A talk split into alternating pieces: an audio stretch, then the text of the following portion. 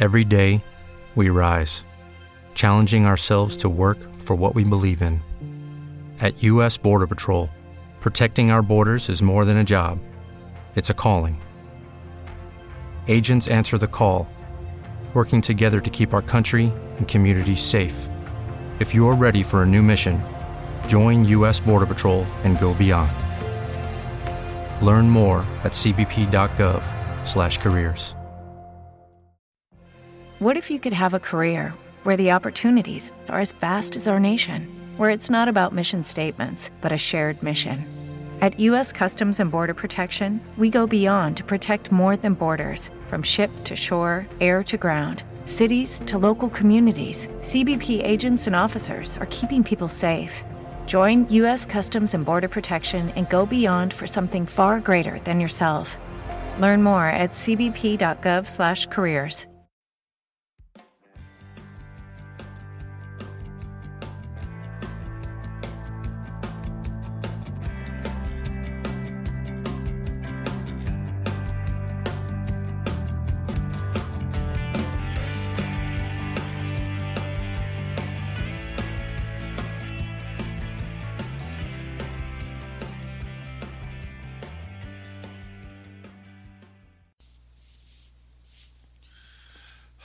everyone, and welcome to a Friends with Fantasy Benefits Concept podcast. I am a bleary eyed, the most bleary Chuck Anderson that you guys have ever been akin to having.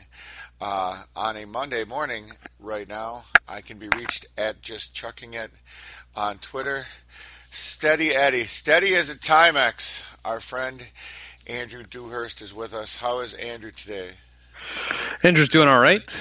Uh, you can find me on Twitter at Andrew K. Dewhurst. Exactly how much is the loonie compared to the dollar right now? Does that stay pretty steady? Oh, uh, it fluctuates a bit. I, I mean, last check, it's around thirty percent, but I have not. Uh, I haven't been to the U.S. in a little while, so I haven't need to actually look at it. So you don't carry around United States money. You don't. no. All right. No. Well, I, don't, I don't know these things. I'm I'm foolish. I'm a foolish Yankee. I don't know these things, sir. Thirty-two percent is is the difference right now. All right. So next time you want to come to Canada, remember that you'll you're, you'll get uh, essentially a third more of your money when you come. Well, my biggest issue, of course, is going to be that I'm going to want to play poker, and I'm not going to understand if I should play on your side or my side. And there is no right answer to that question, is there? Um, no, I suppose not. Okay. Because it depends on if you win or lose or something like that.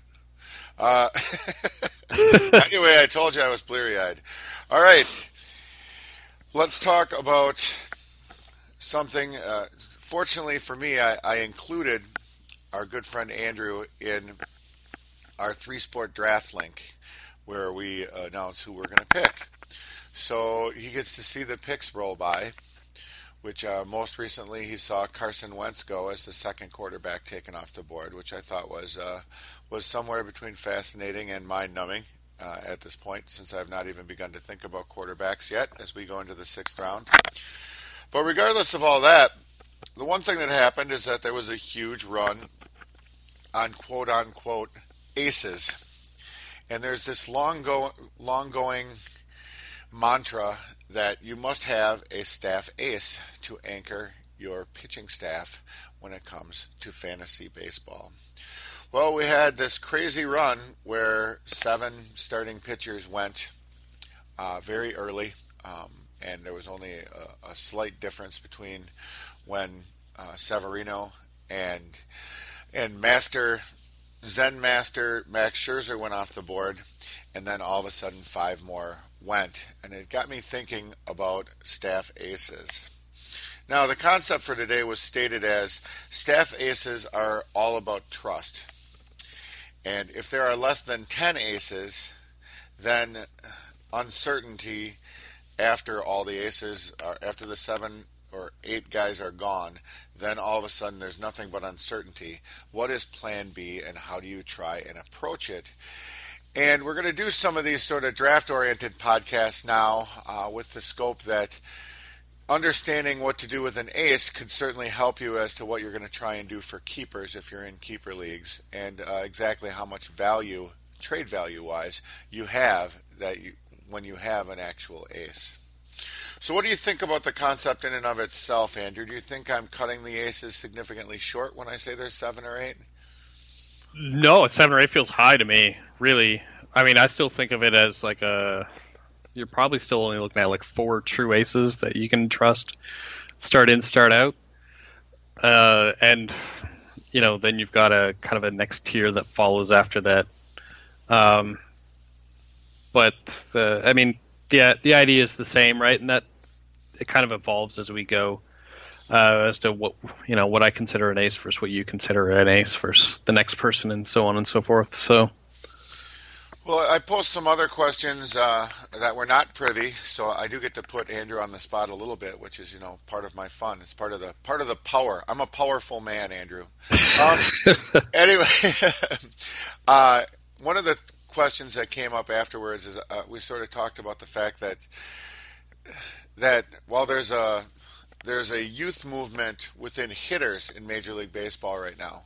Uh, there's a ton of very good youthful hitters everywhere from, you know, Ozzie Albies to uh, I suppose we could still include Eugenio Suarez as a youthful hitter, but you know guys like uh, Acuna and uh, uh guys like Juan Soto. Uh, what happened to the young pipeline of pitching? Uh, I made the statement that I don't believe that we've even had a quasi ace for pitching since Jose Berrios. We have not had, uh, uh, you know, we have not had a step forward this year of guys like Michael Kopech, guys, guys like Sean Manaea. Do you think that's uh, that's playing into this? That this this feeling that you need an ace. If you don't get one, you would like to have some young and up and coming uh, things going on. And I think, uh, you know, the last true ace uh, seems to have been Aaron Nola uh, that, that has stepped forward. Do you agree with the, that assessment as well? Uh, yes and no. I mean, I think Luis Severino's very much stepped forward again this year. Um, he's probably, I think, in, in keeper and, and dynasty style leagues, possibly the most like the most valuable starting pitcher because he is just 24 years old uh, depending on how you view the position. Um, because you do, I mean, plays for plays for the Yankees, which is positive and negative. Uh, but it, yeah, at that age, producing a 2.31 ERA, playing in Yankee Stadium uh, with that lineup behind him, he could be. Uh, I mean, he seems like the most obvious guy if you're looking at like the young young guys moving forward. I mean, guys like Blake Snell, who have have taken, uh, he's taken definitely taken a leap forward this year. Yeah, I think Blake Snell is an important uh, exception uh, to what I'm considering the rule. I guess I was hoping that this even younger wave, which of course, you know, young nowadays is includes, I guess, mean I'm meaning young in development.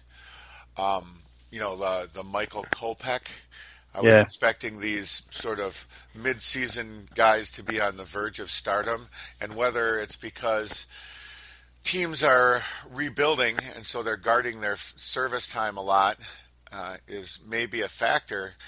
I'm hearing less and less buzz. I mean, you don't hear prospect analysts say, "Well, this guy should be called up." Nobody is nobody is screaming it from the hilltops. Michael Kopech should be starting every five days on a big league mound. I haven't heard that said yet. Uh, the sort of the the end refinement that they have a, a, base skill and the end refinement does not seem to be coming along at uh, the pace that I would like and that's definitely one. that's definitely one thing about all sort of prospect analysis, you know, uh, versus fantasy analysis, is that fantasy guys are notoriously impatient. Uh, you know, you you invest in, and I'm going to use a, a semi old time. Uh, I wonder how long ago this has been already. But you invest in Alex Gordon, and you're willing to hold him on your roster, you know, because he's the he's the complete stud minor league player of the year, and he's a third baseman, and this is going to work out great. Then all of a sudden he comes up and he thuds, and then after he thuds, he thuds again. Then he has to get sent back down. Then he comes back up as an outfielder. I mean, there's uh, we are notoriously impatient, and I am impatient right now to find out if there's actually going to be, you know, these late summer to September call-ups that we're getting excited about. Yeah, I, I mean, it's with the way that baseball sits right now. It's an interesting dichotomy because you have because you have kind of the haves and the have-nots, and they are starkly different from each other. Um, and I mean, we also have, I mean, obviously the biggest factor with pitchers is that they are more volatile because you know UCL seem to tear like paper. The uh, when it comes to these guys, so I mean, you have you know the most exciting, some of the most exciting starting pitching, starting pitchers that we're expecting this year, right? Guys like like Ohtani who now had now has a second tear in his UCL and isn't might start again in August, apparently, according to the Angels. Um, you know, and you've got, uh, you know, you had Brent Honeywell tear like need Tommy John, so he's not going to pitch this year. Uh, you had Forrest Whitley, you know, take a 50 game suspension and then have, you know, the performance of every Astro starter be astronomical.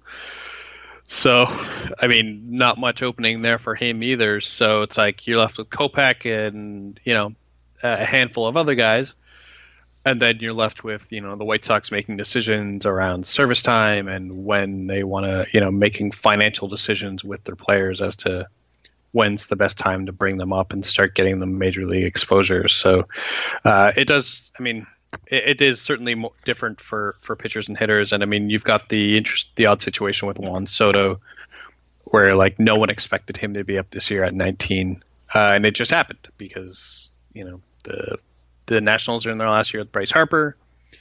Uh, they had just a rash of, of injuries, one after the next with their outfield, and they needed to do something, and it's worked out for them. Um, but unfortunately, when it comes to pitchers, that those situations just haven't really arisen yet.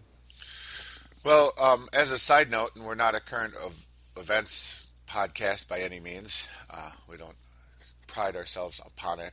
But you saw that Brian Goodwin got traded to the Royals, and I, couldn't, I couldn't help but think that that largely happened because of well, Goodwin was out of options, but also because he was a very useful player last year, and he really hasn't had much of a chance to around some injury issues to really sustain himself this year. And a lot of that is because they realize that they have Juan Soto, they have the big uh, Adam Eaton contract. You still have Harper for the rest of the year, but you also have Victor Robles on the way. And Michael Taylor hasn't done anything to really diminish his stock uh, either. I mean, he's been a very important fantasy asset who was now who is now sitting on the bench pretty regularly in the nation's capital. Um, but uh, other than that, I just you know I, I, just really wanted to mention that we went through this process in the in the draft where much earlier than I suspected, people started grabbing for aces in my three sport draft. And it occurred to me very quickly that there really was not pitchers that I was all that excited about reaching for uh, once I got past the top seven or eight pitchers that I really liked. Uh, I was I was pretty dubious of almost all the other entities, and there is like a smaller group uh, right beyond that that that you certainly could uh, you know start this. Uh, plan B, if you will. Uh, plan B being, you know, oh, well, I'm going to get two or three guys and I'm going to piece together an ace. Do you like to do that in drafts, Andrew? Uh, I have notoriously avoided it. So, I mean, uh, in most of my drafts this year, I took I, I was taking starters in the first two rounds. So uh, I think in every draft this year, I have either uh, Max Scherzer or Luis Severino um, because I didn't want to. I, I, didn't like the. I'm not a really trusting person when it comes to pitchers, so it was like I want to get somebody really like I want to get a, a stud really early, and then I'll build through the glob uh, and hope for the best that way. And I mean, you really once you get to the glob, you really don't have much choice. I mean, you sort of have to pick your flavor. There's not a whole lot you can do about it, uh, which to me is a feeling of helplessness that uh, I try to avoid to begin with. And uh, we're gonna today's player selections are largely um, about frustration by and large. And we're going to sort of, uh, uh, I posed this question to Andrew. I want to ask him the percent chance that he thinks that these guys recover or establish themselves into acehood yet this year and why exactly he feels that way about, about these pitchers. I just want to mention one other, you know, some of this frustration is not going to be about the guys that are on this list.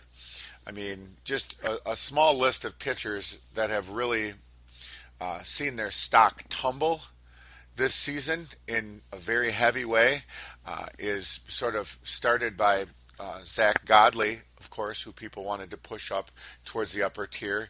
But we also have Luis Castillo, who uh, has really crippled teams this year by being uh, looking like he's on the brink of coming out of uh, his doldrums all year long, while he absolutely has not. Okay, and there's also this Madison Bumgarner, this aging group that we've always like we've always just fell back on Madison Bumgarner. Uh, I've I have not, but many people have you know have been pointing towards a Jeff Samardzija return, towards a uh, you know towards a return of the of Johnny Cueto. Uh, these guys have not uh, rebounded nearly to where we thought they would. And so right now seems like an especially thin time and where it seems incredibly important to get one of the top uh, 10 guys that you really like because there is about 10 guys that could be included in that in that acehood uh, but it just depends on your personal preference. Well, let's talk about a guy who I think has really fallen off, and he's uh, near and dear to me because uh, he was obviously a very important Brewer rental uh, in the not so distant past, and that's the uh, ever pedantic, always askew uh, Zack Greinke, who is perhaps the thinking man's pitcher of all thinking men, if you will. Uh, Zack Greinke, of course, you know, started his career sort of slowly because he was having some uh, sort of getting his his mental status exactly right. You know, he had some uh, had some mental issues early in his career, but now he's 34 years old, and he's been going into this year. He was one of the most reliable. Seemed like the most reliable guy you could pick in the in the top 10. Then of course spring training came around and the velocity issues came up again, which they have in recent years. But his velocity really never recovered. And now we have a guy who appears to be doing it with uh, with smoke and mirrors. Would you agree with that? What do you think Zack Greinke's chances are of getting back into that sort of top nine or ten discussion, Andrew? Um, in like moving forward, it gets tough, right? I love Zack Greinke. Like, I love the thinking man's pitcher, um, and that's you know he's a guy I do believe in. Like when I look at his numbers and I think like, wow, nine point five one. Like when you look at his like just the raw stats of like what's his K per nine look like? Looks good, nine point five. What's his walk per nine look like? Looks great, one point six seven. Um, you know, his K per walk ratio is up from where it was last year, but and, and I mean, I, am going to put it at about sixty five percent, um, because I think he is. I don't think velocity matters as much to Greinke as it does to some other pitchers because he can make up for it with command, um, and with you know having an advanced knowledge of, of baseball. I mean, we, we've seen change in his profile this year uh, just in pitch usage. So he's become more uh, more changeup heavy and less slider heavy, and probably also has to do partially with that with that velocity drop. Um, just getting that in front of me here, but um, yeah, like he's changed usage on those. Essentially, he's just swapped one for the other. Uh, and for the most part, like when you look when I look through and see what he's done, uh, I was a little surprised to see that his hard contact was up, stark like up seven percent, uh, and his soft contact was down three percent, and mostly because it's uh, his the contact out the outside the zone is where the gains have been made um, by his adversaries. So, um, yeah, I mean. I, will be really interested to see how Greinke goes in drafts because I think he's a guy that you'll probably who might fall back closer to the glob next year. Um, and if that's the case, he'll be somebody I will be really interested in and probably own quite a bit of. Uh, but if that's not what occurs, then you're going to have to pay, you know, kind of a a second, third, fourth uh, round price for him. Uh, he's probably to get priced out because you are going to continue to incur that risk of uh, the velocity probably continuing to to go down, and eventually, you know, that will probably lead to uh, his effectiveness dropping off starkly with it. Well, I, I like to make this analogy. Uh, it just came up to me. Uh, it just came to me right now that when Greinke was younger and he had incredible stuff to go along with this command, you know, and, and he was a Cy Young candidate, and he's got one of those in his belt already. When he was out on the mound, he sort of had this look about him that, you know, that he was he was sort of overthinking himself, uh, but he was uh, quite effective. Like he, he, looked like a master at his craft. Uh, the few times that I've watched Greinke pitch this year, he looks somewhere between on the mound. He looks somewhere between uh, a, a teenage kid struggling really bad at a test and a woman in her fifth hour of childbirth. Um, I mean, it just it it looks it looks like it's written all over his face that what used to come so much easier for him, he now has to uh, you know think and guile his way through. And Andrew's absolutely correct. You look at the numbers and you say to yourself, well, what's the issue here? Okay, if you just look at the all these results numbers, if you look at the radar gun, you're trying to figure out how in the world he's doing it because he's really not throwing harder than Brent Suter. Okay, he, he really isn't. And so, you know, it's that moment which I heard the other day. Like, you, you, when somebody swings through a Zack Greinke fastball right now, they get this look on their face like, where is the hole in my bat? How did this happen? And uh, that's, you know. With the Lucky Land slots, you can get lucky just about anywhere. This is your captain speaking. Uh, we've got clear runway and the weather's fine, but we're just going to circle up here a while and uh, get lucky. No, no, nothing like that. It's just these cash prizes add up quick. So I suggest you sit back, keep your tray table upright, and start getting lucky. Play for free at LuckyLandSlots.com. Are you feeling lucky? No purchase necessary. Void where prohibited by law. 18 plus terms and conditions apply. See website for details. With Lucky Land slots, you can get lucky just about anywhere. Dearly beloved, we are gathered here today to. Has anyone seen the bride and groom? Sorry, sorry, we're here. We were getting lucky in the limo and we lost track of time. No, Lucky Land Casino, with cash prizes that add up quicker than a guest registry. In that case, I pronounce you lucky. Play for free at LuckyLandSlots.com. Daily bonuses are waiting. No purchase necessary. Void where prohibited by law. 18 plus. Terms and conditions apply. See website for details. Know, and just because in the last couple years, and he's been a pretty high mileage guy. You know, the Dodgers leaned on him really hard, especially. You know, it it with it trending downward and it's seemingly not coming back to where he thought it was going to. Like he he eschewed all the worries about him in spring training. Zack Greinke was like, yeah, you know, this is going to happen. And then by the end of spring training, you're like, oh my gosh, like we could really be in trouble. Like the leagues where I waited back and said, I'm going to take Greinke as my steady guy and I'm going to take all upside picks. I was absolutely frightened by the end of spring training. And, you know, they pushed back his starts. He was doing starts on the back field. I mean, there's stuff going on here that did not look good at all. And so I think that's got me maybe more frightened than the numbers should. Uh, I'm one of those guys that I think uh, Andrew would like to be drafting with because uh, clearly uh, I'm probably not uh, giving him enough credit for what he can be going forward. And Lord knows he makes enough money uh, with that monstrous deal that he signed with Arizona. that uh, that you know he's going to be going out there giving us everything that he can. And uh, he does seem to be that kind of guy. So maybe I'm, oh. I'm I'm I'm overly alarmist. Do you think I'm overly alarmist about Greinke? Maybe, but I'll, I'll, I'll ask you I'll ask you this because I think um, you'll be able to contextualize this better than most. Uh, I mean, I'm not saying that these pitchers are exactly the same, but like you are somebody that would have played fantasy through much of Greg Maddux's career, and that you're like the career arc in like how they approach the game and those types of things seem similar to me. And I mean, obviously, Maddux also saw a significant velocity drop, especially at the end of his career. Like, if you think of how you how Greg Maddux was drafted later in his career, like probably essentially after he left the Braves, to you know how we now think how you're now thinking of Zack Greinke. Is there any parallels here to be drawn? I think there's a lot of parallels to be drawn. Uh, I would say this.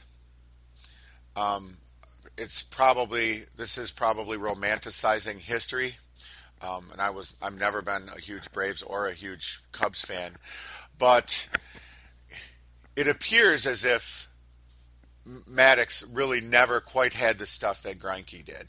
It appears looking back on it. Now, uh, you know, obviously these these two performance arcs seem to have you know crossed and come back together now. Um, and so I certainly understand the analogy, and I certainly think that Greinke is somebody who is who portends to be especially useful in uh, in over the next two to three years at least yet uh, because of uh, the situations that he's in and because of exactly how he can control things in the game that other pitchers can't. It's amazing how some pitchers cannot turn into pitchers. They're throwers and they're good at it, and when they try to become uh, pitchers, they have no chance.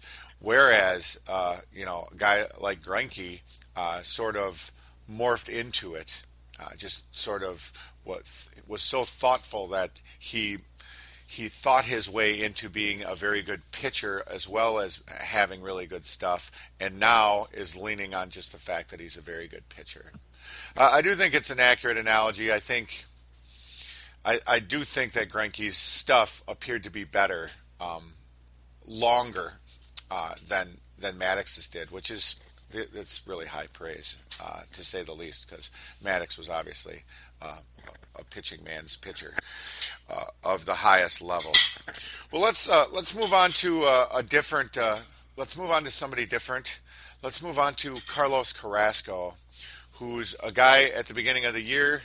The first thought I have is that he was he was lumped in right next to our man Jacob Degrom, who is one of the biggest pitching success stories of the year. And Carlos Carrasco has held on to a number of good peripheral stats and has uh, seen himself be relatively healthy with 110 innings in so far. Uh, but uh, the numbers are not aligning themselves very well. He's got a ERA is still up over four.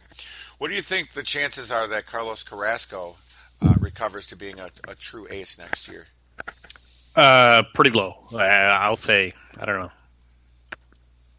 in the twenty five to thirty three percent range. Uh, I, I, mean, I I wouldn't have bought. I, I, guess I didn't buy in on Carrasco being an ace coming into the year. Um, but that being said, like I understand why people would, and uh, he was a guy that I just was kind of priced out on.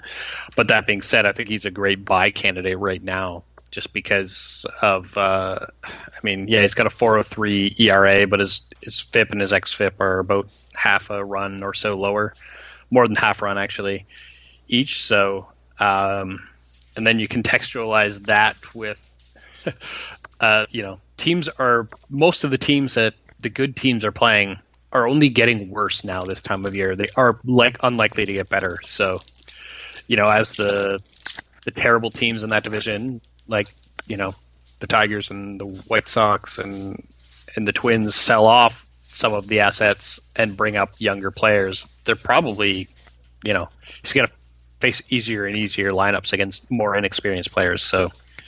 Uh, I, am not buying Carrasco being an ace next year. I'm buying him probably as like a third tier starter, uh, partially being aided by you know the fact that his division isn't going to be any probably any better next year. Well, you know, I mean, his walk rate is down uh, significantly, like over a quarter run per nine, which is a really good sign. Uh, he's actually pitched uh, you know, a, a, a big amount for him already, you know, so there's something to be said for that. Uh, you know, I think the Indians have been praying to get back to where they were, uh, you know, in the not so distant past against the Cubs and actually have their starting pitching uh, be intact. And, uh, you know, perhaps this is the year that that actually happens. But Carrasco's a guy that I have, uh, I've always been a doubter of. Uh, for some reason, it's just uh, sort of the fits and spasms that came up through his uh, development. I didn't like a whole lot, and uh, I, I, saw a guy that uh, I, I, felt was pretty injury prone. You know, before 2017, he had only pitched more than 100. And, uh, he had only pitched more than 140, more than 134 innings once at the major league level. Which I thought was was pretty crazy. And of course, he's the pack has fallen back to him on that. You don't really expect big innings from almost any starter right now. And if they're a younger starter, you know they're going to get protected to a point where perhaps his uh, lack of uh, lack of innings eating is not quite the concern that it used to be. So I, I'm I'm still pretty dubious about Carlos Carrasco. I would not. How would you feel next season if Carlos Carrasco was your number one starter? How would you feel? Pretty bad. I, I, would feel like I failed miserably, um, and I'd.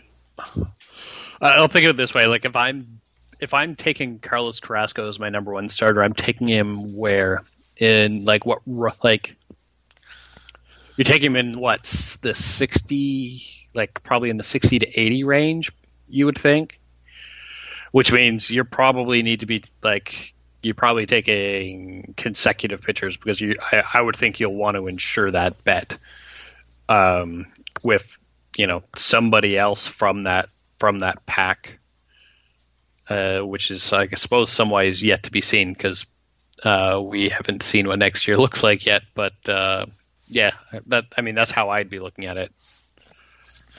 All right, well let's let's get the lightning rod pitcher out of the way, and, and I do think I do think he's the lightning rod uh, because uh, opinions seem to uh, vary so widely upon him.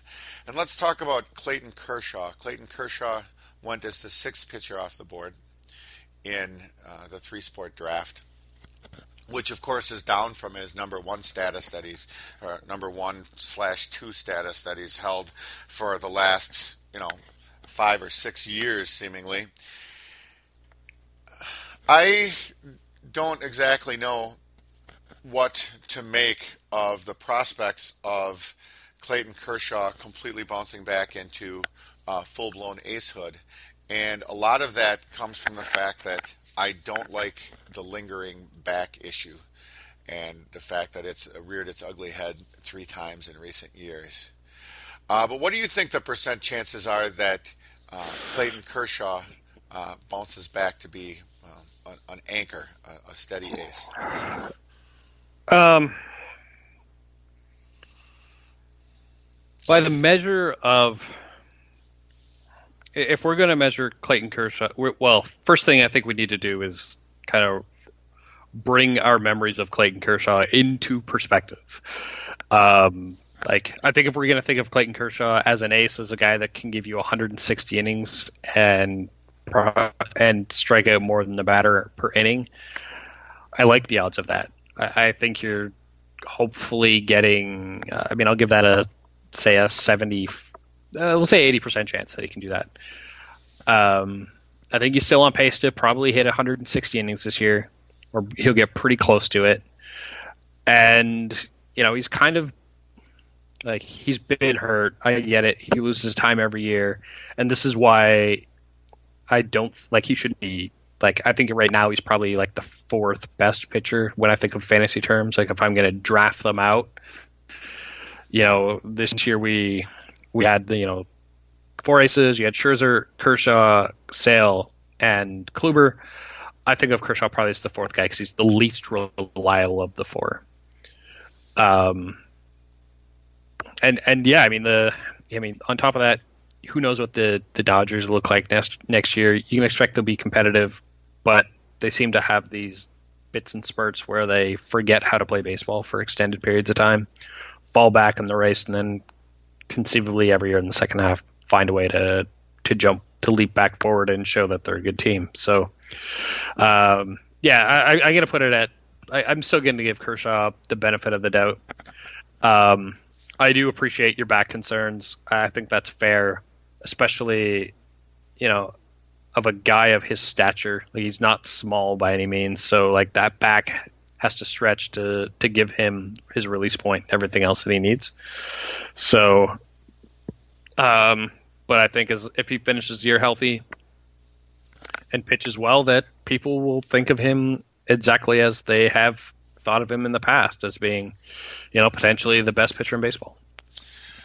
Yeah, well, I uh, I exaggerate to people, and I, and I say that uh, regularly that that people seem to forget exactly how much usage is on Clayton Kershaw.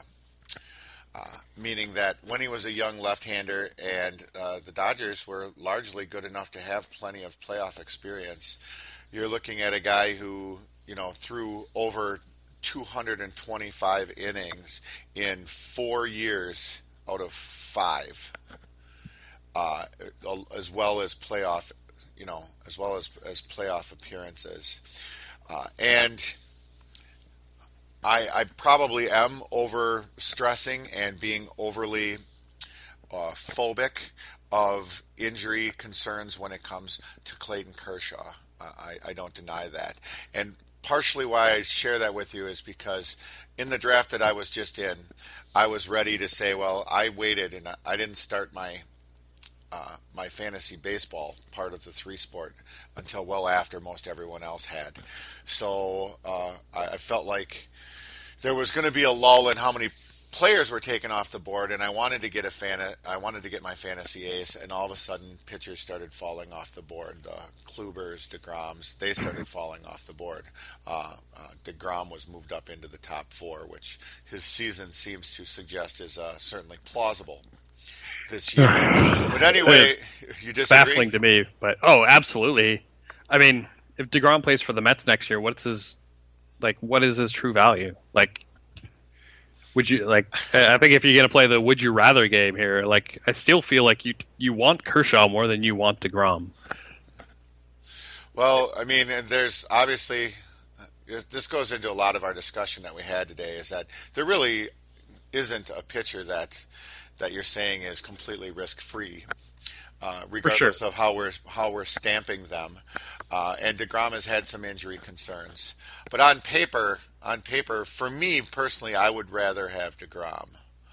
Um, but I'll, I'll, I'll, there's there's one stat that uh, like as long as he's a Met, right, and as long as Kershaw's a Dodger, as it stands right now, like how many games more do you think the Dodgers win than the Mets? Like 30, 20? Yeah.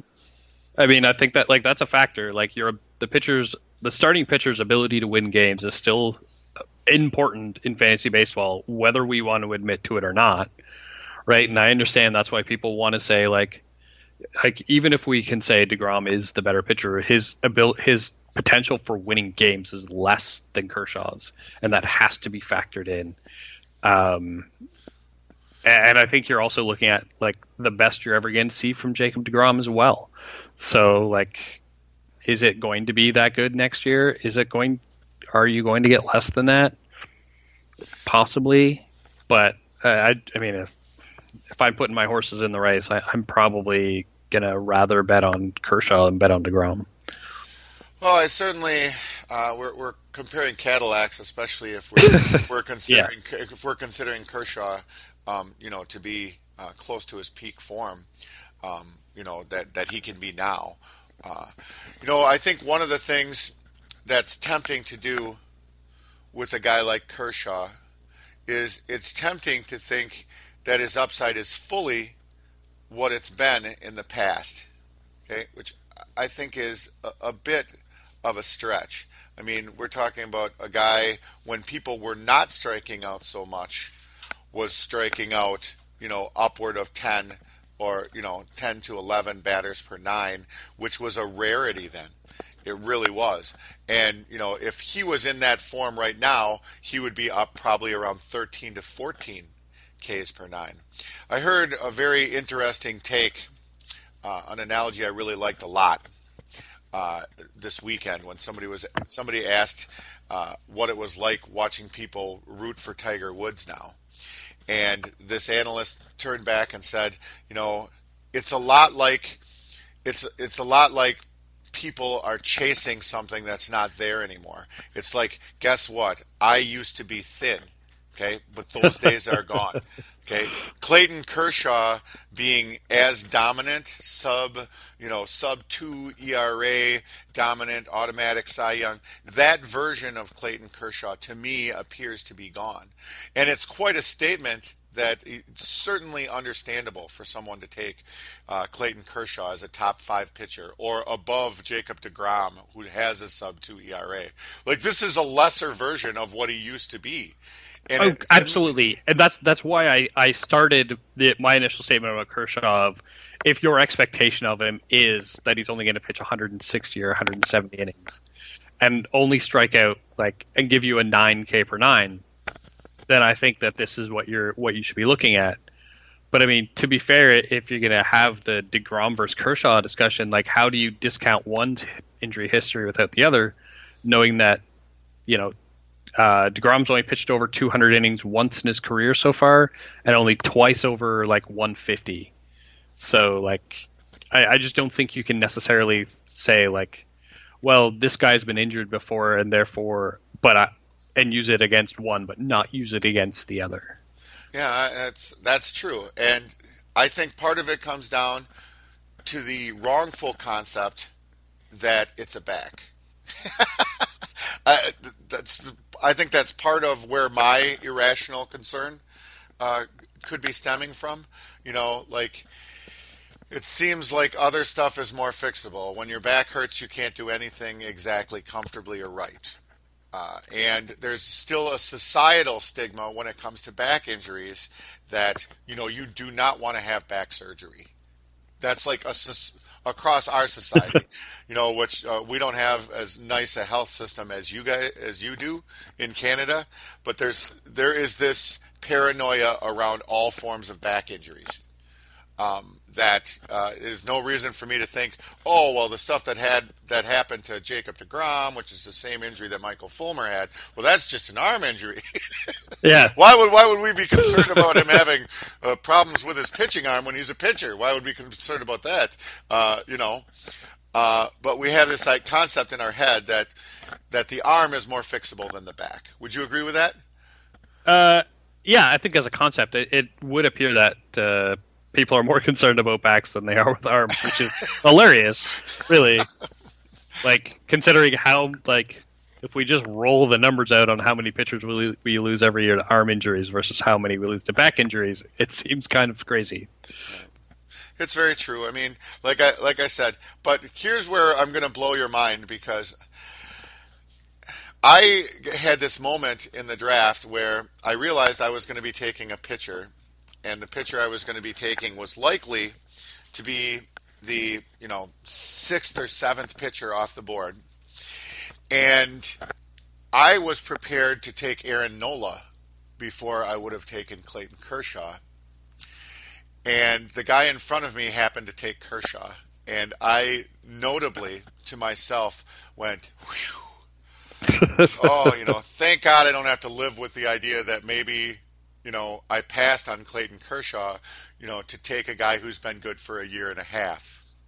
Uh, but on top of that uh, mind blowing issue, uh, the gentleman who picks after me is my cousin, very good fantasy baseball player in, in this draft. And he took Trevor Bauer, and I'm fairly certain that he would have taken Trevor Bauer over Kershaw. So how uh, how in, how much insanity do you feel that that is? That I was prepared to take Nola and he was prepared to take Bauer. With the Lucky Land slots, you can get lucky just about anywhere. This is your captain speaking. Uh, we've got clear runway and the weather's fine, but we're just going to circle up here a while and uh, get lucky. No, no, nothing like that. It's just these cash prizes add up quick. So I suggest you sit back, keep your tray table upright, and start getting lucky. Play for free at LuckyLandSlots.com. Are you feeling lucky? No purchase necessary. Void where prohibited by law. 18 plus terms and conditions apply. See website for details. Okay, round two. Name something that's not boring. A laundry? Ooh, a book club. Computer solitaire, huh? Ah, oh, sorry, we were looking for Chumba Casino. That's right. ChumbaCasino.com has over 100 casino style games. Join today and play for free for your chance to redeem some serious prizes. ChumbaCasino.com. No purchase necessary. Full prohibited by law. 18 plus terms and conditions apply. See website for details. Over Kershaw. Oh, I mean, we really are talking about the business of predicting the future here, right? Like, to me, it seems I wouldn't do it like that. I, am not saying it's wrong, and I'm not saying that both Bauer and Nola can't be better than Kershaw next year. I just think, you know, from the perspective of where I sit right now, looking at it, it's like, uh, I, I, feel like I would probably ra- still rather have Kershaw knowing just, just just knowing what I know, right? I mean, and what I know is not incredibly more than anyone else. I just think you know Kershaw's done it in the past. He's made it through those injuries. He's a guy that I think knows how to pitch because he has had to de- deal with injuries and it hasn't always been hundred uh, percent. And that there's still the potential for Kershaw to have a comeback, not unlike we've seen from a guy like Justin Verlander, uh, who was the best pitcher in baseball before Clayton Kershaw was the best pitcher in baseball.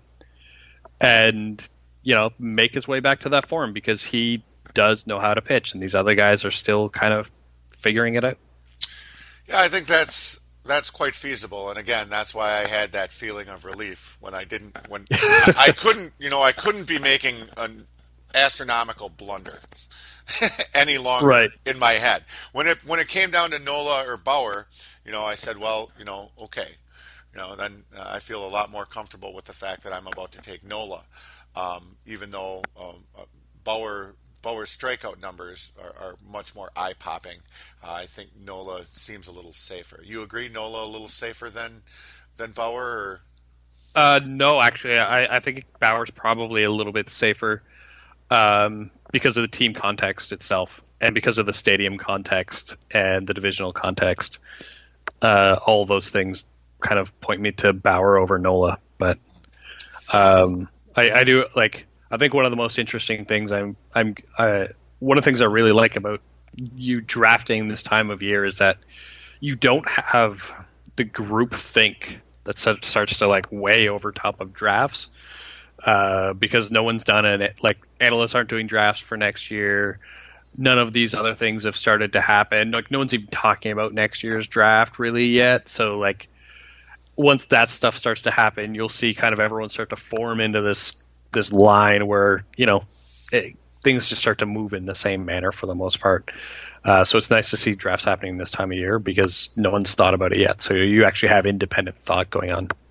Well, I'm also finishing up last year's three sport, and it's it's fascinating to me that you mentioned that because I own a lot of players in last year last year's draft that's playing out right now, the end of it, in three sports. And I own a lot of players because I drafted them before groupthink started. Ozzie Albies, I said, oh my gosh, this guy is. He was the youngest player called up in the bigs last year, right? By the time we actually got to drafting season, people were saying, "Whoa, hey, wow, are we really we're really jumping on the Albies bandwagon?" Right? I didn't have that time to do that. Okay. I also uh, James Paxton I drafted last year because oh my God, he's having an unbelievable year. You know, so I drafted him on the actual talent that I saw in him, and then he faded at the end of the year. Well, by the time he fades, then his draft star, you know, the tarnish of his of his draft stock fades as well. But I already had him.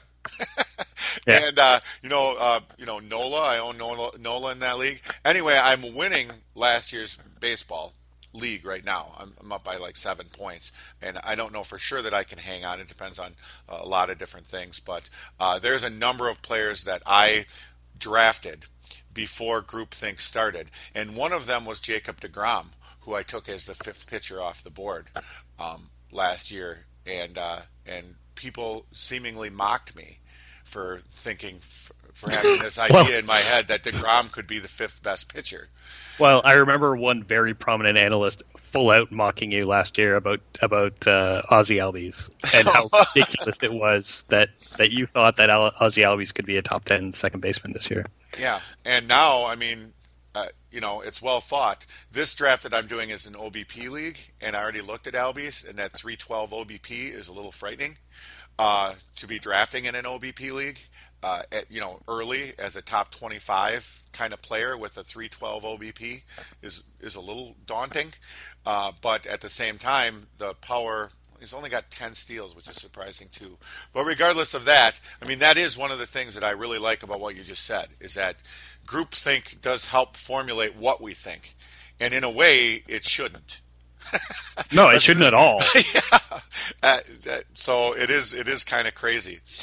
Um, I do want to. I do want to move on now, though. Let's talk about a guy that uh, has all the pedigree in the world, and then uh, had some struggles, and now he seems to be coming into his own. And I have some skepticism on uh, if he can perform at the level he's performed at this year, and that is Gerrit Cole of the now Houston Astros, who uh, seemingly was either fixed or just mentally fixed when he became an Astro. Uh, what do you think are the chances that uh, Gerrit Cole is the true ace we're seeing now uh, next year as well? Um, I, I, think it's. I don't think it's unreasonable.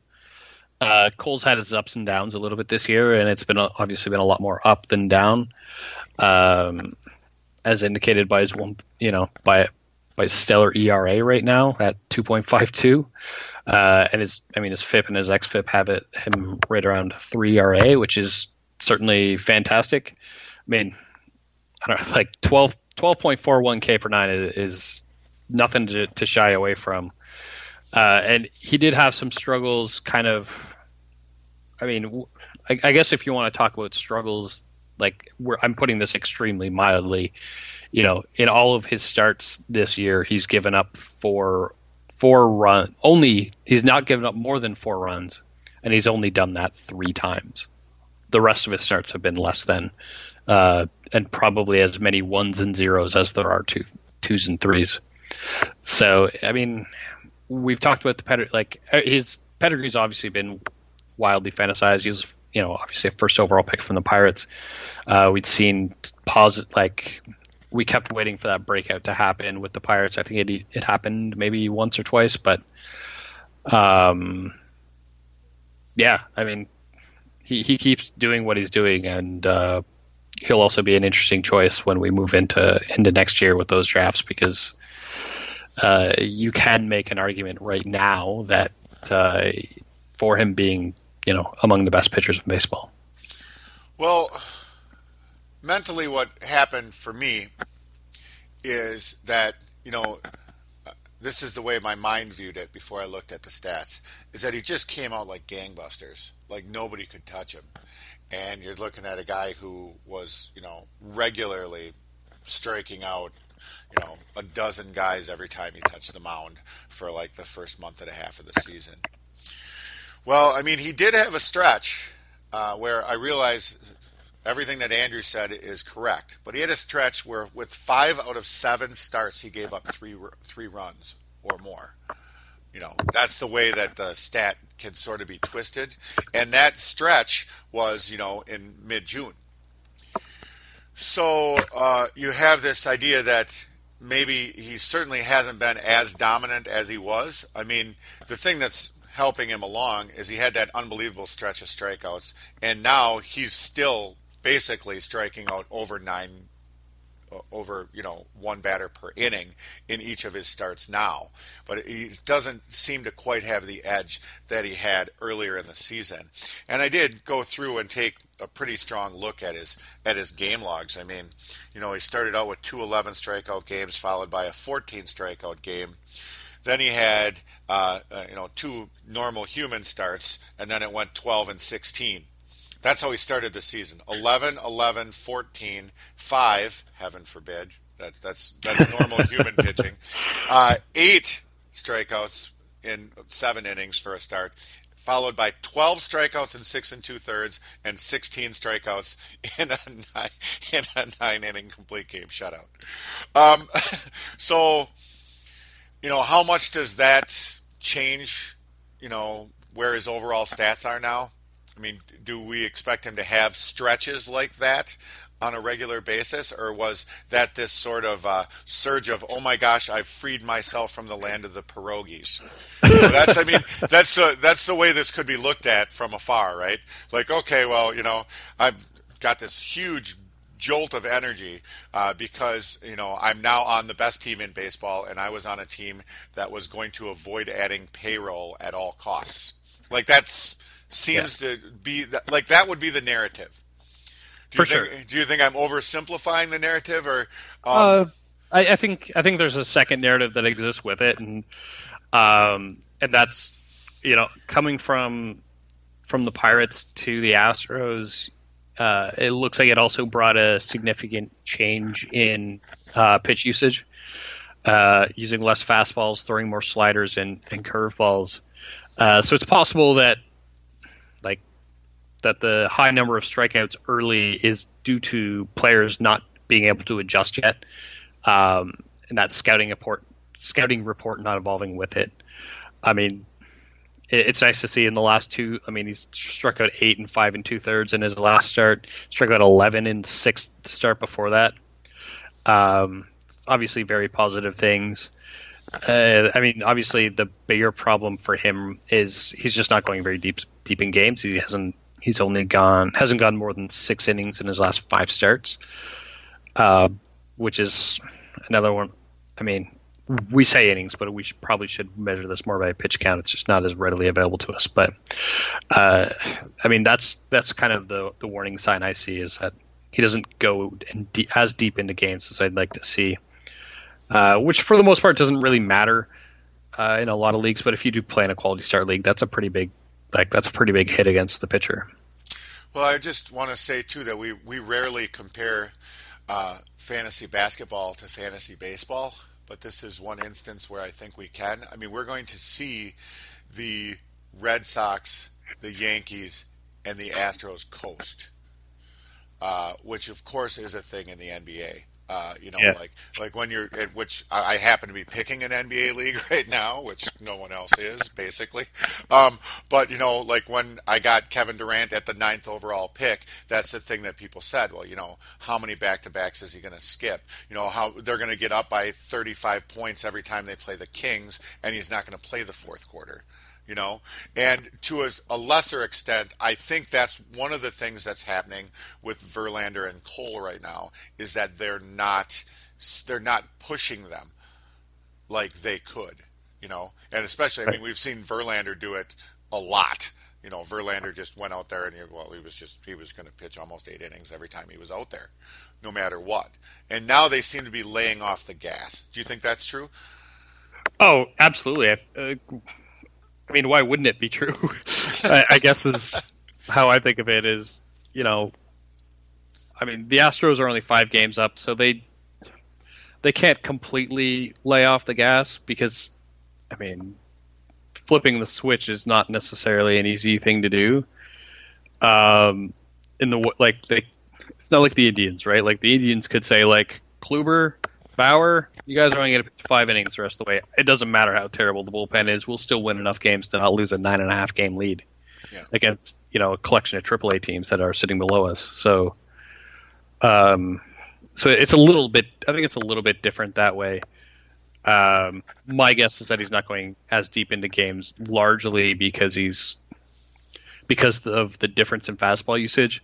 Uh, probably leads to higher pitch counts in some ways because you're putting less balls in play as you try to fool hitters more often. Yeah, like I said, I mean, this has been this is really exactly what I wanted in the Gerrit Cole discussion because there is two narratives, and uh, it's curious. Uh, w- would you have Gerrit Cole as a top ten pitcher going into next year, or do you think that's too aggressive? I think so. I mean, when, when I think of like checking the boxes, right? Like, can he win 16 games? Yes, check. Plays for the Astros. That that looks good. Is he going to strike out 200 batters? Yep, he's almost there right now. Check that box. Um, is his ERA probably and his WHIP going to be good? Yeah, I think so. We'll check that box too. So like, my only concern is like I don't think he has unless he can figure out how to pitch deeper into games. I don't think he's going to. The percentage chance of him winning 16 games or more is less. So like I would still maybe like that you know if you're going to put anything like a tick against him, that's really all it all it is, right? Because uh, everything else everything else is where you want it to be. Well, I mean, uh, I'm briefly going to uh, circle back here and just say that when we speak about narratives, the one thing that I would like to say uh, when it comes to Gerrit Cole is I think that his prospect status gives us uh, gives us less pause, and maybe not in a way that it should. Meaning, uh, Gerrit Cole really struggled compared to his hype uh, for most of the time that he was a pirate. He had one, you know, excessively good year, uh, but by and large, other than that, we're talking about a guy whose ERA was, you know, 4.26 last year, 3.88 the year before. Uh, he had his really good year in 2015, but in 2014 he was up over three and a half for for his ERA. Uh, and I just want to mention, I, I want to make this comparative to Degrom. Okay, like we have this tendency to assume that since Degrom did not have the pedigree, you know, uh, Corey Kluber is another guy who did not have the pedigree. Like it takes a larger body of work to prove themselves to us because of the pedigree, which in its own way is a little bit silly. Um, just because obviously we know that this pitching at the major league level is different than when Gerrit Cole was pitching at UCLA. You know, um, yeah. And, and, so like Degrom has consistently been far better than Cole. Uh, you know, in his consistency since he's been called up. But when Degrom was called up, he was an afterthought because uh, Rafael Montero was supposedly the pitching stud of the Mets. So do you see the dichotomy that I'm playing here? Like we're we're assuming that Gerrit Cole can do this for repeated years, that there's a much better chance that he can because he was the number one overall pick, which we, we don't do with uh, uh, the Astros number one pick who uh, got traded to the Phillies and Mark something I can't even remember his name. We don't Mark do we don't do that with him. Do you see what I'm saying? well, to, to, be fair, like I don't think I'm making that. Like I'm not saying that Cole can sustain it more is more likely to sustain it than than Degrom. But I think when you look at the numbers you get from Cole right now, because they're not sub two style ERAs, right? Where you're like, well, can anyone really sustain this? Like if if Degrom can sustain a sub two ERA, then he's probably the best pitcher in baseball, right? Like in an era where, you know, we're hitting more home runs than ever, you know, I haven't looked to see where the trend is on runs scored yet this year, but um, I, I, mean things seem to weigh on both sides of it. I, I, I just when I when I think of percent chance outcomes, I think like I weigh down Degrom because there's no reason to believe that the Mets are going to contend for anything next year and I don't know if they're going to win enough games for him to provide you the same type of value that you could get from some of the other guys who are going to go a little bit later than him because they can also strike a lot of people out. They're going to probably win more games. And I would say that there's a, you know, within half a run that they'll be in this, with the same, same ERAs. Well, I mean, uh, to make this to cut short the idea that we've ter- sort of managed to turn this into a Jacob Degrom podcast, but we're talking about we're talking about A's uh, aces, so it, it's understood right now when you're talking about a guy with a sub two ERA. Uh, but I just want to mention too that I'm pretty sure that the guy who took Degrom as uh, the third pitcher off the board in three sport was not thinking that he knew for sure that Degrom was going to be a Met next year which of course is a side issue with other variables. You don't know if somebody can blow their doors off. You don't know if they're going to trade him over the winter. You don't know if they're going to trade sure. him next year's trade deadline. I mean, we don't know any of these things. Uh, we know that league wide, seemingly, the industry believes that they should trade uh, DeGrom before he gets too close to the end of his ARB window, which is two years from now. So uh, I mean, that's just another thing that's going on with uh, trying to value uh, Jacob Degrom going forward. Um, is all I'm saying. And and Yeah. by the way, your opinion, Andrew, is by and large what you hear from people within the industry is that the Mets do not have the guts to trade Jacob Degrom. that's what that's what you hear within the industry and sort of the peripherals of the industry and media is saying, "Oh my God, why would you not trade Jacob Degrom before you chance you know not being able to rebuild a system that's so broken uh, as the Mets are overall as an organization." Well, let's uh, let's move on one more time. Uh, one more time here. Let's move on to James Paxton, uh, Big Maple, if you will. And this should be this is right in your wheelhouse, is it not? uh, when, on on the surface, you're saying, okay, well, I mean, we've got this short stint on the DL right now, but it appears that Paxton is uh, is going to pitch on Tuesday. And on the surface, just looking at highlights and stuff and not delving into it, you say, oh my gosh, Paxton has been an ace. And then you look at the number and you say, how does he have a 3.7 ERA? Uh, it just, uh, you know, maybe it's just a comparison for draft stock because, like I said, Paxton's draft stock had taken a pretty significant hit by the time we drafted. So, uh, what is your take on James Paxton? And should we be uh, pretty excited about him going forward? I think that we should. I mean, I, I know the ERA is not special. Like it, like it was. It's not the 2.98 it was last year. Um, but I, I think like in today's day and age, a 3.7 ERA. Hello, it is Ryan, and we could all use an extra bright spot in our day, couldn't we? Just to make up for things like sitting in traffic, doing the dishes, counting your steps, you know, all the mundane stuff. That is why I'm such a big fan of Chumba Casino. Chumba Casino has all your favorite social casino style games that you can play for free anytime, anywhere with daily bonuses. That should brighten your day a little. Actually, a lot. So sign up now at chumbacasino.com. That's chumbacasino.com. No purchase necessary. VGW Group. Void were prohibited by law. See terms and conditions. 18 plus. All right, isn't bad. Um, his, I mean, his strikeouts are up. His walks are about where they were. He's really been been eaten, been eaten up by the home run ball, um, and that's had a, you know, that's what's led to the much higher ERA. But when I look at like when I think about James Paxton, I'm worried about the innings pitched because he's never pitched more than 145 in a year, and he hasn't done that since 2013. So to see that he's already pitched 100, almost 120 innings this year is uh, is really great because that's that's forever been the hit on him is he can't go deep into games, um, and so or not deep into games, but he doesn't throw enough innings to to make him worth you know a lot of times where he's going. So uh, with him being on pace for what looks like it could be a 180 inning year this year, you know if he's giving you that you know 11.6 K per nine, uh, the wins are going to be there. The, I mean the Mariners have been pretty good. They'll conceivably be better when Cano comes back off the D uh, from suspension in August. You know they could actually be making a run for it. Um, and all of that being said, I still stand by the point that uh, although James Paxton is known as the Big Maple, I don't think there's a lot of maple trees in BC where he's from, so he really should be the Big Redwood. But that's beside the point. Well, there we go. That's analysis you can't get just anywhere, folks. You got, to have a true, you got to have a true Canadian uh, in your midst to get that kind of analysis. Um, I guess I just, when you took the gamble at the beginning of the year uh, on Paxton, you said, "Oh my gosh, this guy's got amazing stuff," and he does have amazing stuff. I mean, we saw it in his uh, in his in his no hitter earlier this year.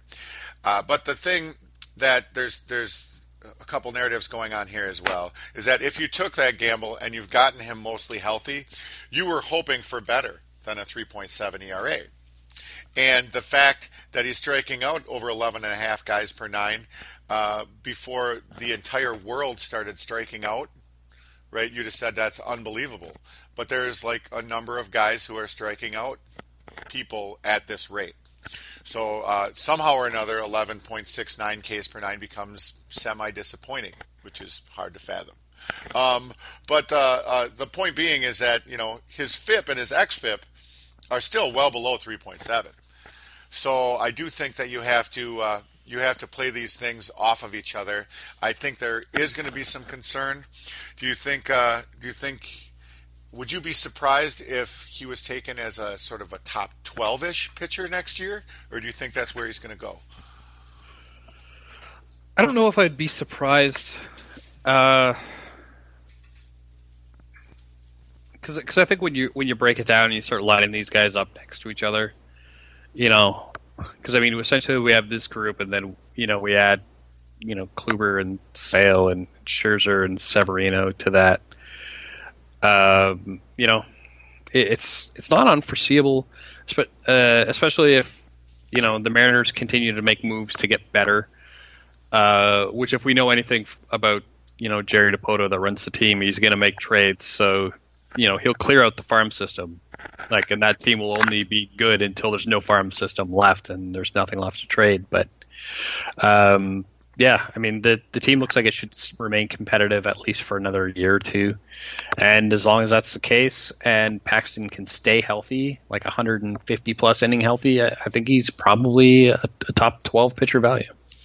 So uh, you would put his percentage chance of being a staff buoying ace next year uh, pretty high, huh? If uh, given health, for sure. Yeah, I mean, I would put it in. I, I don't trust the health.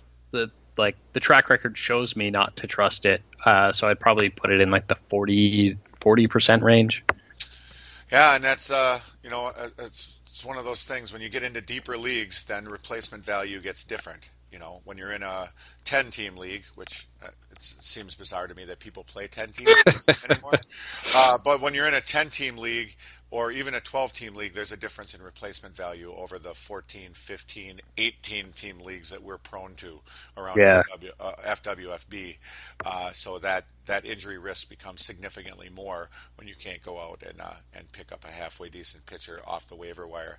Let's briefly touch upon one other person because uh, he's someone, and uh, I can get back to my cousin Dave on this. Uh, Dave seems to to be uh, uh, strapped to the Stephen Strasburg wagon for much of the last few years, which is understandable uh, amongst the filthy stuff that he has and being a national. but this year is not exactly going according to script for Stephen Strasburg, and I think that's largely being undersold for exactly uh, you know, how big of a reason this is that the Nationals, you know, come into this series with the Brewers here uh, below 500. Uh, so, what do you think about Stephen Strasburg's chances as a 30? He'll be in his age 31 season next year. What do you think the chances are of him being a staff buoying ace? Uh, you know, he he's got all the tools, and a lot like Paxton, health has been the concern, but um, you know, at least he has, you know, he's thrown 180 innings or 175 innings three times in his career. Um, but I feel like there's a second concern that may or may not have been highlighted from the his last the exit to his last start, uh, and I wonder if that's not motivation because, like, I don't know if you saw this, but uh, like Scherzer apparently was waiting for him when he came out of the dugout, and it looks like they had it out like immediately after. Um, so I do have some concerns about like, does he want it enough? Um, because he does have all the talent in the world. He could, I, I think, if he stayed healthy and consistently stayed healthy, he would be probably, you know, you could he could have been a top five starting pitcher in baseball. Um, but if he's not motivated, and you know the Nationals could do some interesting things in the off season, um, or even before this season ends, because um, I mean, it appears as if losing Harper is not going to be the huge loss that initially they thought it would be if Juan Soto continues to, if his future looks as bright as it does right now. So I mean, maybe Strasburg's a guy that could get moved, and if they don't believe in him, they've and they're having problems that way. I don't think it'd be necessarily be unforeseeable to for them to say, "Let's cut bait, let's move on from this guy while we still possibly can." I mean, he's still owed I mean, in current terms, he's only making fifteen million dollars. That's actually pretty reasonable for a, a starting pitcher of his caliber, uh, especially moving into free agency next year when it looks like teams are just going to be handing the whole farm over. Yeah, uh, he signed a seven-year, $175 million deal that runs from 2017 to 2023, uh, which you know uh, does does seem a bit prohibitive um, on the trade front at first, just because of the length of the deal and given his health, but certainly not given his performance, uh, which I think is what you're what you're pointing to. It's just odd that within the context of our discussion, you know, I, I was talking about what it looks like for Zack Greinke out on the mound. You know, he's got this. Uh, uh, Greinke's got this way to sort of uh, be grumbling and sort of look uh, look concerned, uh, but always seem focused at the same time. And that's never been the feeling that I got from Strasburg. So I do find it kind of interesting that you're pointing to this, which is something that I had not heard before, but I had always sort of suspected just from uh, just from judging his countenance, if you will, uh, out on the mound. But uh, I, I think we're going to see a landscape next year where Strasburg's going to take his first ultra um, ultra hit in value. That's not sort of only going to be uh, concerns about his health, because uh, this is you know his his stuff has played back to the pack in its own way. I mean, now, despite the fact that he's sort of on pace to reach at least that sort of 140 inning mark that you sort of maybe hoped for, even though he's on that pace, we're looking at a guy with a 3.9 ERA. Uh, and uh, his 10.65 Ks per nine is not what it used to be. Like we we live in a world where when I drafted Aaron Nola and he only had a little over one K per nine, I realized that I was going to have to make up make up for his strikeouts somewhere else. you know, that's that's the world we live in. That's not the world that it used to be even three or four years ago. So, uh, anyway, I just thought it was interesting to include him because he is part of the frustration, of course, of the people that no longer are in the discussion, sort of as a top six or seven pitcher, and Strasburg sort of sort of peaked out as a guy that people were taking as a top six or seven pitcher overall in the game. So uh, I thought he was an interesting name to talk about, and we haven't talked about him very much. And people seemingly are not talking very much about the massive failing that is going on in in uh, you know in in DC right now. I mean, we had this sort of mirage. It sort of reminded me of a checkoff play where people don't uh, exactly understand how poorly their position is. Uh, watching the All Star game and everybody clapping and everything. Like uh, the Phillies are not going away, and when you're under 500, you're not the prime the prime people to win a, a wild card. You know, and you have a ton of money, and this was your window year. You know, and because this is your last year with Bryce Harper, and you know Max Scherzer can't pitch forever. Uh, he's trying to prove us wrong, seemingly. But do you, do you get what I'm saying there about like sort of this? Oh, is for being, sure. This is being undersold. Like you don't turn on the MLB network and hear, "Oh my God, what's wrong? What's wrong in DC? In DC? What's wrong in DC?" Yeah, that was. And I think a lot of this does have to do with that. Uh, I don't think anyone believes in the Phillies or the Braves, and they look at it and say, "Well, they're only six games back." They'll they'll still win this division. Um, it'll be interesting if they're still six games back come like the middle of August. Um, well, it'd be more actually to be to be fair, it'd be way more interesting to me if they fell like twelve games back. If they go in a big slump and they're like they become like forced sellers at the deadline to see exactly what happens.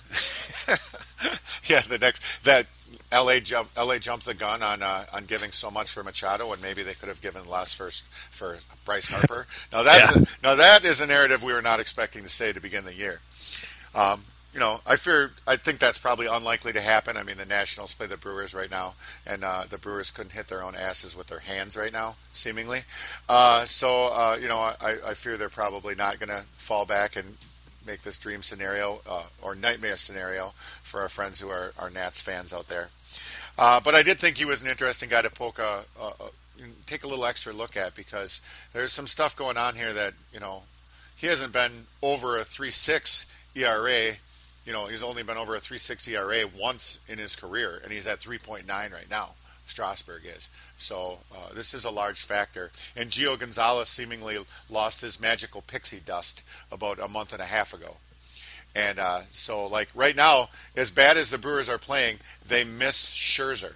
And when you miss Max Scherzer and you're playing the Nats, you seem to think you have a chance to win every game.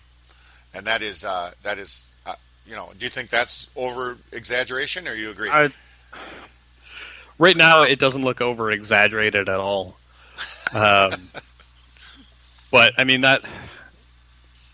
I mean, I, I do believe that they're going to still find a way to win this division, and at some point in time. And I mean, like Strasburg's ERA is only 3.9, so it's not unforeseeable for him to get that under 3.6 by the end of the year. And there's still a lot of games to play. So, I mean, what I think will be interesting will be how will the thought of him change if he still manages to get his ERA down to 3.5 uh, and pitches 150 innings. I think people will be kind of hold pat and where they're at with him. Yeah, but uh, I you don't I don't foresee very many people drafting him to be their ace next year. Do you agree with that? Um, I, I agree. I think he'll be a nice. He would be an, uh, a nice number two. Like if you can get a top tier guy, that he's somebody that would be maybe nice to add afterwards. But this is not where we hoped we would be within Stephen Strasburg's career. Oh, absolutely not. Right? Yeah. yeah. Uh, which is the which is the odd thing about it. So. Anyway, but once again, you know, he does have that Gerrit Cole thing. If you know next year he came out and pitched lights out again, you know, which uh, you know we've seen him pitch lights out. You know, 2.52 ERA, uh, you know, just in 2017 alone. But if he pitched lights out again, he would get that sort of Gerrit Cole treatment where we assumed that you know that that he was going to bounce back automatically, yeah. versus how we feel about uh, Degrom, which I always find fascinating. And somehow talking about aces, we did everything but talk about Jer- Jacob Degrom's hairstyle uh, as, as, a factor into what's going on, and he wasn't even on our player list. Yeah. Uh, but anyway, I do think this is really something very important to gauge, and I do think it really matters for people who are playing in keeper leagues, for uh, people who are trying to make trades, exactly what the perceived value is of these aces. I mean, I have a pitching staff that's going bonkers, and people uh, in one of my leagues, and people are trying to trade me uh, for pitchers. And I look out on the waiver wire and I'm not seeing much, even in a 12 team league, that I really like. And I think maybe that's a factor we didn't focus on here is that, you know, the depth of pitching just doesn't, you know, that you have much confidence in. These aces are a microcosm of the macrocosm. There's not a whole bunch of people out on the waiver wire where you go, oh, well, if things just fall right for this guy, this guy's really good. That's not how you feel about Jake Junis. You know right. I mean? and, and and it also goes in line with, as you noted previously, about like top teams not calling up their best pitching prospects right now, yeah. right? So th- there's no, there's nothing else flooding into that market to yeah. uh, to fill the void. And it's in its own way. I mean, what's happened with Walker Buehler? Okay, it was a young pitcher we haven't talked about. Like, is he just getting sort of jacked around because of how the Dodgers screw around with their pitching staff? You know, how about Corbin Burnes? Right? Like Corbin Burnes is a guy that we thought, you know, he was a top 100 prospect. He coming up for the Brewers. They got Brewers had plenty of offense before they decided to not find their ass with their hands recently. I mean, so you had this idea that maybe these were the guys that were going to bolster pitching. And now Corbin Burnes is a long reliever. And I guess that's what Buehler is too. I, I don't know. Or he's like the guy who lets them take uh, their hurt, overpaid guys and give them ten day vacations. I mean, I don't, I don't know what Buehler is right now, but uh, I think those are important factors to think about too uh, as we go forward. And I think you're going to see uh, even higher stress on trying to get an ace for your staff, which we're seeing right now in the three sport draft, where we literally had seven pitchers go in 15 picks in round six of a three sport draft when pitching trying to predict pitching eight months from now, you know, how it's going to look, you know, eight or nine months from now is probably folly, but we, we feel the need that we have to do it anyway. Uh, yeah. So uh, there, there's something there's something to be said for that. So Andrew, thank you so much for your time today. Uh, I I see that you're going to have some hockey stuff starting up, and uh, you're recruiting uh, people to help you with your hockey venture this year, which I hope you get. So give us an update on that. Uh, tell us your Twitter feed again, and uh, and we'll get you back to work. yeah, the hockey stuff I think is I'm starting to try to plan it. Uh, the most difficult part about about hockey is that it starts not that long after football, so you gotta kind of get yourself positioned into a space where people have uh, finished their football drafts, and because that's just eats up all of eats minds alive. I think so. Uh, just trying to get that stuff planned out and see if I'm on my own or if I'm going to have any help doing it this year. So yeah, I mean, kind of in the planning stage. We'll uh, worry about actualization in in the next probably six weeks. But uh, and yeah, you can find me on Twitter at Andrew K Dewhurst. All right, Andrew. Well, since you're my most uh, you're, it, and it kind of played itself out since you're my most regular compadre these days at uh, at FWFB. Um, it, uh, it it only makes sense that I somehow accidentally uh, put you into the uh, draft feed, uh, which is uh, you know probably going to feed a lot of our uh, over the next few weeks is going to feed a lot of our uh, our substance and our content. Uh, but I'm glad you seem to be in support of it and enjoying the fact that we're we're already trying to gauge value and do some stuff for next year because that will be sort of a highlight of the coming weeks, I believe. So I'm Chuck Anderson. I can be reached at just chucking it. I am overseeing my first ever three sport draft, which we've talked about uh, extensively today.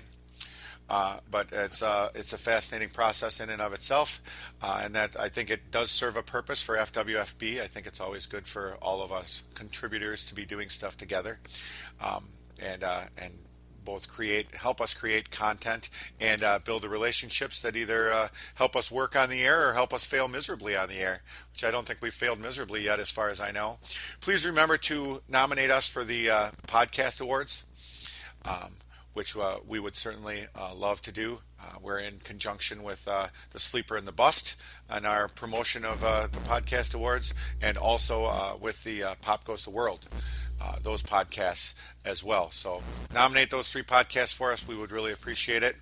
And as usual, if you have any questions or if you have any questions about starting a three sport league now, you can reach me at Twitter on Twitter at just chucking it. So thanks for your time. Thanks for your follow. Uh, and uh, thanks for uh, everything that the viewers do to make our, our little uh, our little venture venture here uh, one that uh, is is exceptionally rewarding. Thanks to all that, Andrew. You have yourself a good week, and you you on Sunday you'll be ready for another draft related concept. Absolutely. All right, everyone, have a good week. Enjoy baseball. Uh, it's a good thing I have the MLB package because if the Brewers keep playing how they're playing, we're going to spend a lot of time uh, drifting to other channels. So, all right, thanks a lot. Have a good week.